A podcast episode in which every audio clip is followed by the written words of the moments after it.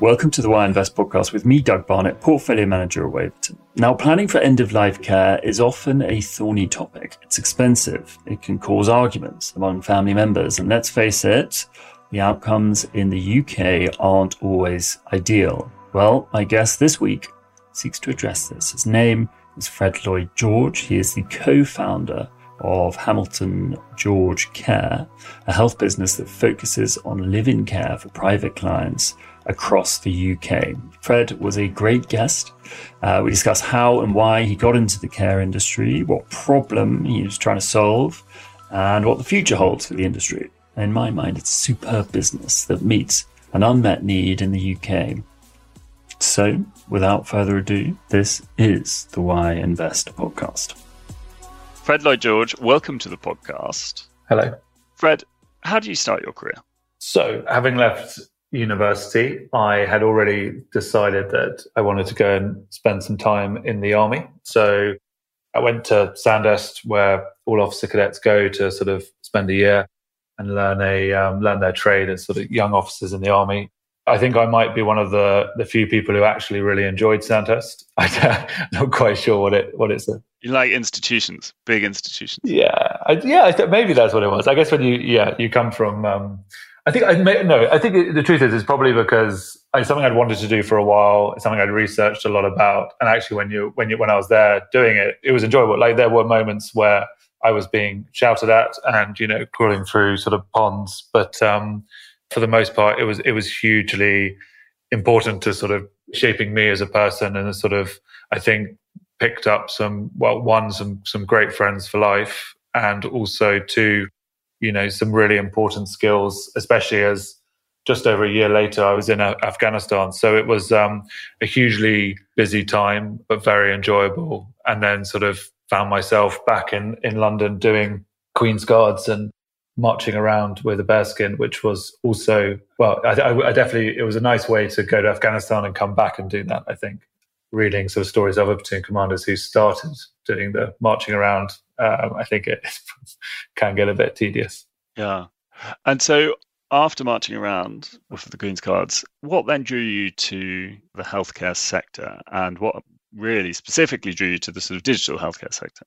Yeah, I think, I guess being in the army, I, I guess I've, I've always been drawn to quite operational, quite tangible businesses. So I like to, you know, work with people and understand that the product is X and it's going to Y, and this this is the result. So I was very lucky that when I was leaving the army, I was very interested in going to a tech startup.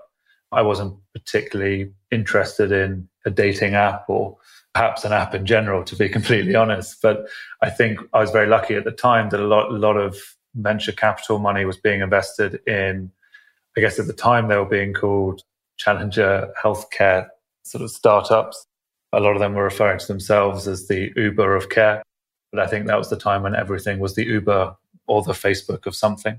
Disruptive platform businesses. Yeah, exactly. That everyone sort of decided to be. And then you started off at, at Elder HQ. What was Elder HQ? So it was a, in its simplest form, it was a, they built a platform so that through an algorithm matched carers to people that required care across the UK and went straight into the sort of operational deep end. I think I knew that I had a lot to learn. I obviously took a lot of experience from the army, but also wanted to sort of start my career probably a little bit more junior than I could have pitched for. I'll pretend that that was on purpose uh, rather than sort of uh, anything else. But I, you know, I went in as as a sort of ops lead at Elder and um, learned a huge amount. You know, it's like day one with a headset on, speaking to carers, trying to you know explain how to get into client X, uh, but also looking at consistently improving the product and the process. And spent you know three really happy years, kind of moved through Elder and did started doing a bit more sort of operational sort of strategic projects towards the end. So where there were chunks of the business that needed improving. Um, so spent a bit of time in the regulatory environment and then also spent time doing sort of a lot of time doing customer experience. So, you know, keeping our churn numbers down and looking at how how we could improve that experience, especially when you're investing so heavily in technology, how you still work with people and bridge that gap between the sort of operations that people led and then also the sort of technology so that your customer has still has a really great experience in what is a very people dominated industry was a real challenge. I think probably still is a challenge in a lot of those sort of tech care providers. And I want to come on to introduce your business, Hamilton George. Before I do, you, you had a sort of sidestep into uh, NHS Digital, which you know you went yeah. from very much the, the, private sector to the public sector. What was that experience like? Uh, it was it was it was it was quite. Oh, quite I'll be honest. Uh, no, no, I, I, don't know why. I don't know why I'm sort of being coy about it. No, it was it was tough. I found it much harder than I thought I would. Having gone from an environment where you could in a day get three or four different stakeholders from different parts of the business, go into a meeting room in the morning, discuss a problem, come up with solutions, and by the evening you can see those solutions implemented. And we were in, you know, Pete Dowds, who's the CEO at Elder, was phenomenal in like creating that environment when I was there to go to NHS Digital, which for very good reasons operates at a much slower pace and to sort of secure funding and secure approval takes an awful lot longer. I think I I found that quite difficult. And I get you know the working practices are probably uh, you know you work somewhere like a startup and all of that sort of amazing learning from how to manage people that's come out of you know Silicon Valley and all of these startups like just gets absorbed in a place like that and you know that sort of people first mentality is there you know NHS Digital you know it's a huge beast of 3000 people and they're certainly trying to modernize but it's it's just it's a very different environment where you're you know your first week is to give a really boring example you know your first week is basically at a computer doing really dull you know fire safety videos and you kind of you know you know, where's where's the action at? And I think sort of um, I found that very tricky in the first few months, but actually as you learn the system and meet people like in all these things you start to be able to understand the sort of the, the, levers to making things happen obviously covid where i was sort of doing social care work which was traditionally because social care is a local solution not a national solution i was doing social care which is traditionally an incredibly sleepy part of the nhs quite underfunded and is more of an, an influencing sort of tool. COVID suddenly brought a lot of attention, especially on care homes and interoperability. Mm. What does that mean? Basically, allowing systems to sort of work with each other. You know, people going from hospitals into care homes um, at the beginning of COVID. You know, a lot of our work was making medical records uh, accessible um, from social care to GPs and hospitals. So that was hugely interesting. And so let's move on to your new business, Hamilton George Care. I mean, if, I wonder if you can first of all just give me a sort of an idiot's guide as to the business itself and what problem you were trying to solve in starting it. So I think uh, as far as the idiot guide goes, I guess at, at a certain point in the majority of people's lives, you will either have an illness or a mental or physical illness, which is going to mean you require extra support around the home and extra support in order to continue living your life in whatever way you want to live it. It's also highly likely that as a family member, someone in your family is going to require that support. Simply, elder, we work with you in order to navigate what the problems are, what you want the solutions to be, and we handpick a carer who can come in and deliver that for you. So I guess you know we really try to bridge the gap between care and lifestyle. And they're coming on to why we started Hamilton George. It was very much, I think a lot of what I saw is the care sector is very much about the what rather than the why. So a lot of the messaging at the moment is about, you know, this is personal care.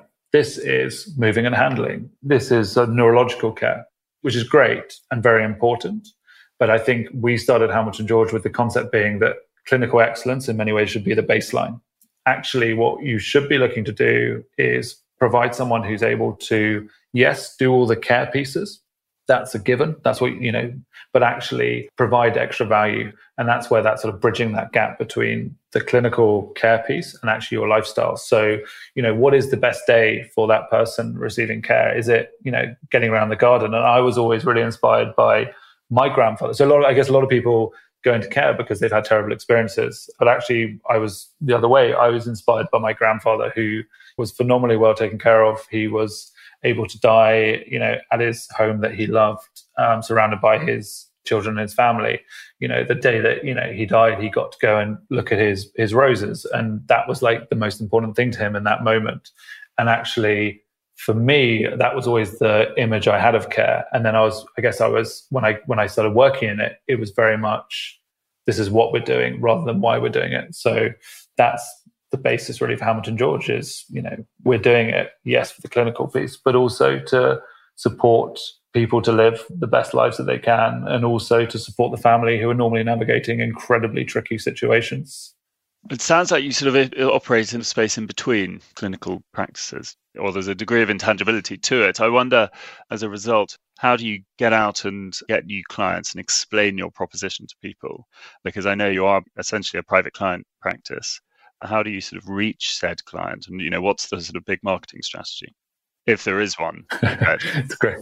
Well, exactly. I mean, it's it's it's a fantastic question, and my my rather scared laugh tells you all. I think like um, someone someone gave me the uh, the Ogilvy quote recently, which is you know I waste fifty percent of my marketing budget, but I don't know which fifty percent. Mm. It feels a little bit like that sometimes. I guess the important thing is to look back at the numbers and look at where our clients are coming from. So we have marketing channels which have worked for us. That's great, and we we use them. But actually, so much of it is word of mouth mm. and referral, and actually communicating. So I think communicating that yes, we are clinically excellent. We're regulated by the Care Quality Commission. We handpick our carers. We put them through training. That's all really important. But actually, also explaining the extra value that you'll get from working with a, a tailored service and a private client sort of offering, which isn't really a term that's been used in mm. care before, I think resonates with a lot of people who, let's say, you know, their father might have dementia and they Google living care and they've got all of these options, which are quite complicated, all, all look the same. And actually, having, I guess, our marketing strategy to come to the point is, you know, we need to make sure that our voice is, is clearer and, and different and we look and sound a bit different because we do operate differently. And the best way we can do that is in person, speaking to people about what we do. And is the solution always in the home? And you know, you, you reference your your grandfather who was at home, he was able to look at his roses on the day that he died. You know, is that always in your mind the sort of zenith? Or you know are there strong cases to be outsourced in other environments? Yeah i mean look i mean I, I guess our message is all about what's right for the individual. I guess it depends on the person receiving care. So to answer the question simply at home care is not the best option for everyone. And to say that it, it is would be wrong of me. You know some people need that extra support that comes from a residential environment. Some people quite simply need, in order to fund their care when they're older, need to move into supported living, you know, because they'll need to sell their home. So there's lots of different drivers that go into deciding what the best care is for you. And I think one of a lot of what we do, and I guess, you know, we, we discussed this in our previous call is, you know, a lot of what we do as an agency is give that impartial advice. So, you know, we, we're very happy to speak to anyone at any stage of the journey because we're constantly surprised that people haven't put plans in place for their care. So they haven't thought about, you know, where do they want to receive their care? You know, how do they want to receive their care? You know, who's going to be the, you know, the members of the family who are running it? And, you know, we often have calls from people who are sort of in this situation and are just sort of crying out for some sort of neutral guidance to navigate them through the situation. And we'll, and I think in those, in those situations, yeah, a lot of the time we can do put people, you know, put a care in the home and they can continue to live at home like they want to. Sometimes we advise that actually, you know what, either the clinical needs or the, you know, the financial requirement is is at a point where you're you're probably better off looking at other options. It is interesting this because I think you know we spend, or there's a whole industry, and I work in it, um, dedicated to making sure that you're managing your assets in the correct way to make sure that you're you know the best outcomes for the future you know, there's a whole sort of industrialized complex around that.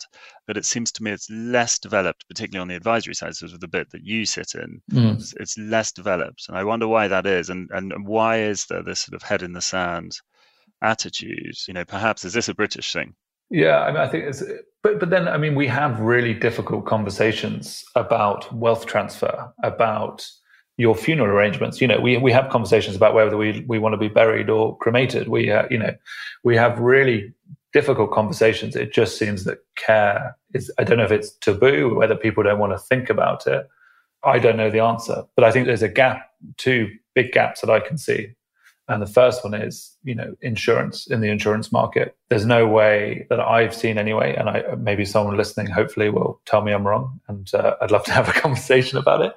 But you know, there's no way that I've seen where you know there's almost sort of a, a mortgage for care or some sort of you know insurance premium which you pay, you know, as part of your Bupa or as part of your health insurance, where you pay for the care that you want when you're old. You know, with one in three of us likely to get dementia as we get older it seems an obvious opportunity. So I guess that for me, I've always been confused that there's there's nothing there.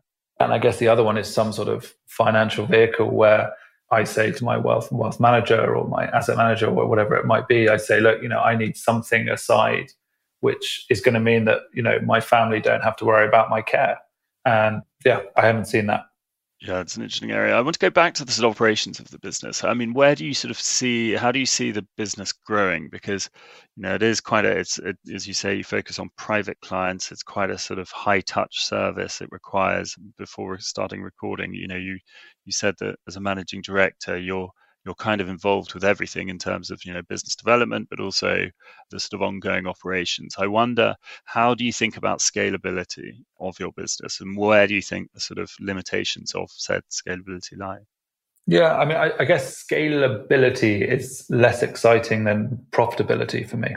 So you know the way we modeled this business and the way we set out is very much you know if we can provide high quality service to 70 to 100 clients a year. You know that's a very exciting business from a unit economics perspective. You know we will need to and essentially we have the you know we have the framework of that team available to us now. And it will be about ensuring that as we grow there's educated people joining the team in that operations team to sort of continue those services. And then it's a case of making sure that I'm available for the clients and making sure that I'm comfortable with the quality of the team who are also speaking to our clients. Um, and I sort of see it as simply as that, really. There are bits of technology we can put in place to make that easier to manage. But from what I saw in my time at Elder, I don't think it's an impossible scaling task. I see. And what does the competition look like? I mean, who are you up against? Who are you sort of competing for? Or is this as a sort of new category? Um, I was always told to be careful of new categories because there's a reason that no one's ever done it before. Um, I wouldn't say we're a new category. I think we're probably focusing on a particular aspect of care that may be forgotten in other operational deliveries. So we're looking as much as the lifestyle as we are the clinical aspects. Agencies like the Good Care Group, um, Draycott Nursing, they've gone through it targeting a similar market with a similar message, although again, probably more focused on the clinical aspect. I think as we grow, you know, for us, the exciting thing is, I guess there's two elements to it. There's the clinical excellence. And as I said, that, you know, that is the baseline for us. And, you know, we want to continue to invest, you know, and ultimately the carer is the product. So we can make it all sound and look great. They can have lots of fabulous conversations with me and the team. If the person who arrives at the door is not, you know, highly emotionally intelligent, a great communicator, the whole thing collapses. So we continue to invest in that with sort of, you know, where I'd love to drive it is a sort of recognized training brand, um, you know, almost as like the sort of Norland nannies. There's a bit of a gap in that, I think, in the care sector at the moment. I want to go back to something you mentioned earlier on on the why rather than the what, and how does that feed into your sort of marketing message? And that you kind of need to be moving away from features and into benefits to the people who need to be cared for. I wonder how do you do that? How do you hammer down that message? Because not only is it a message that, by the sounds of things, people don't really want to hear, but it's also a message that people are kind of reluctant to engage with. Yeah, I mean, I, th- I, think one of the key messages that I think definitely, you know, for the, the hundreds of people we've spoken to, you know, that one of the key messages that people certainly do want to hear is you're going to be treated like an individual.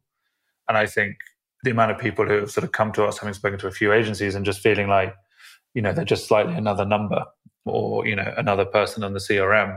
And actually, I think where we've you know in our first two years where we've really kind of made a name for ourselves and stood out is in that individual treatment of everyone that comes to us. You know, what are you looking for? What's your problem? And how are we going to solve it for you? So that's certainly something that I think resonates with people we've spoken to. As for the lifestyle, I guess it's it's sort of elevating the the care conversation from just, you know, you're going to have someone to come and provide that personal care. I guess it's elevating it to something hopefully a bit more and something that I think a lot of our clients will value. So having that ability to have intelligent support. And this is the thing I say, which is like whichever way you cut it, whether you go for us who would sort of price ourselves as the top of the no market, or whether you go for more at the sort of the lower end of the no market, care is going to be a very expensive product that you're going to need to buy for, or a very expensive service that you're going to need to buy for a period of time. And I think what we're saying is actually, you know what, if you spend this bit more, you're going to get much more value for your money and you're going to be treated like an individual and you're going to be heard and you're going to see that impact on your on the person that you loved. There's going to be a much clearer instruction on they need to do these exercises every day. They need to get out. I want them to, you know, they've been after COVID, they've been isolating at home or I want them to get out and get back into the community and socialize and taking the time to understand those little pieces is what really makes it different. And I think the, it is the value add that we provide. I wonder what brands you sort of look up to. You mentioned Norland Nannies, maybe that's it. Yeah. Um, I mean, do you have any other brands that you kind of either look up? They don't, don't necessarily need to be in your um, industry, but yeah. brands that really resonate with you and you, perhaps you'd want to emulate. Yeah, I mean, I think um, yeah. So Norland Nannies said already. Um, I guess one that's always resonated me with is is Patagonia. We get that a lot on this podcast. I often ask this question, and a lot of people love it. Yeah, I yeah. don't know what those guys at Patagonia are doing. Crikey, they're doing something right. Okay, well, I'll give you my reason, uh, which is probably the same reason as well. But I think in an era where we've come out of super high growth, you know, grow at all costs sort of mentality with WeWork and those sort of companies, I think Patagonia sort of stood out. And, you know, Nick Knight at Nike, you know, took him 30 years to get to a float. You know, it's like, I think quality product takes time. And I think that's why Patagonia certainly to me makes sense for as a sort of brand icon and, and Nike to a degree as well in the early days. It's like, actually, you know what? If we build a quality product and we continue to choose the quality over the growth, we'll get a very strong financial position and a very exciting offer for clients.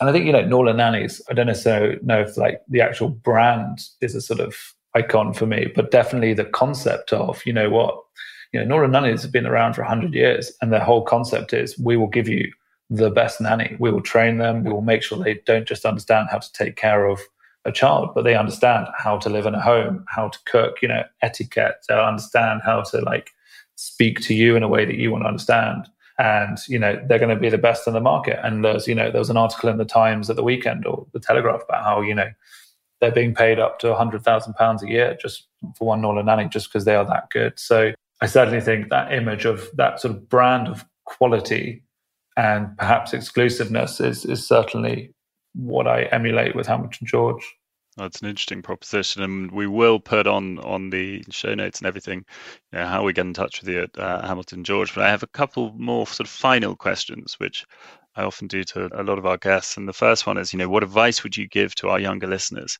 who are perhaps wanting to do something entrepreneurial, who are perhaps in either in the army or in their nine to five jobs? What advice would you give to them if they want to kick out and do something entrepreneurial, having done it yourself? So my advice, which is completely relevant to me, and um, I don't know, maybe the wrong audience for this podcast, but is just make sure you have a really good financial baseline. So I, I personally went and did a some executive education on financial management from LSE, and I think when you have limited funds and when you are making decisions every day that's going to ultimately impact those funds and your bottom line you know having a really clear understanding of your unit economics and what your decision is going to do it takes away a lot of the noise. A lot of people will tell you to do this. A lot of people tell you to do that. A lot of people say you have to do this. But actually what does it mean to how much money you're going to spend? And is that money worth it for your clients and i think that was the best thing i did was go and get a really good understanding of a p&l and other ways of understanding um, sort of ROI and your your finances. Sounds like sound advice. What's the worst advice you've been given? You don't need to necessarily say who gave it to you. Yeah, yeah, I got told not to do it, which was probably pretty bad advice from a more conservative friend of mine who went to a very good university, grad scheme, and now is, you know, doing incredibly well where he is. But I think in order to be entrepreneurial, I think there's a huge amount of bravery that comes with that. You need to be humble and you need to listen and you need to ask advice and not rush to things. But also you have got to be you've got to be brave because when you take on other people's money and you are then testing this idea that you had, which seemed like a great idea when you weren't actually doing it, it is scary and, and up there with some of my experiences in the army. So I think, yeah, bravery is hugely important. And uh, yeah, sometimes you've got to just back yourself. And then, final question What's your top book recommendation of the moment? Well, um, I have two young children and a business. So my reading time is mainly based. The Lion, the Witch, and the Wardrobe. Yeah, exactly. I was going to say the Gruffalo, but the, one Gruffalo. book, I, yeah, the one book I've managed to squeeze in is the um, David Whitehouse, Apollo 11, The Inside Story, which is, well, I think it's brilliant in many ways, uh, especially setting up a new business. I think, firstly, that whole space race in itself is a wonderful archetype of a seemingly impossible challenge. Was the project process of testing and failure, testing and failure to the point where you did something which was inconceivable a decade before with new technology and new drive reading how the thought process and the sort of project process of the Mercury, Gemini, and Apollo programs is, is fascinating. But also, I guess it's nice when you're building a company and it does, you know, sometimes feels like a huge, huge thing that you're trying to achieve that you do appreciate you're not trying to put someone on the moon. So that's that's quite that's quite pleasant. yeah. Well, indeed. Fred Lloyd George, thank you for joining me. Thank you. Thank you for listening to the Why Invest podcast with me, Doug Barnett, portfolio manager at Waverton, and our guest this week, Fred Lloyd George from Hamilton George Care. If you've enjoyed this episode or indeed the series, why not like us, subscribe to us, and let your friends and colleagues know? Thank you. The information provided during this podcast does not constitute investment advice and should not be relied on as such. It should not be considered a solicitation to buy or an offer to sell a security.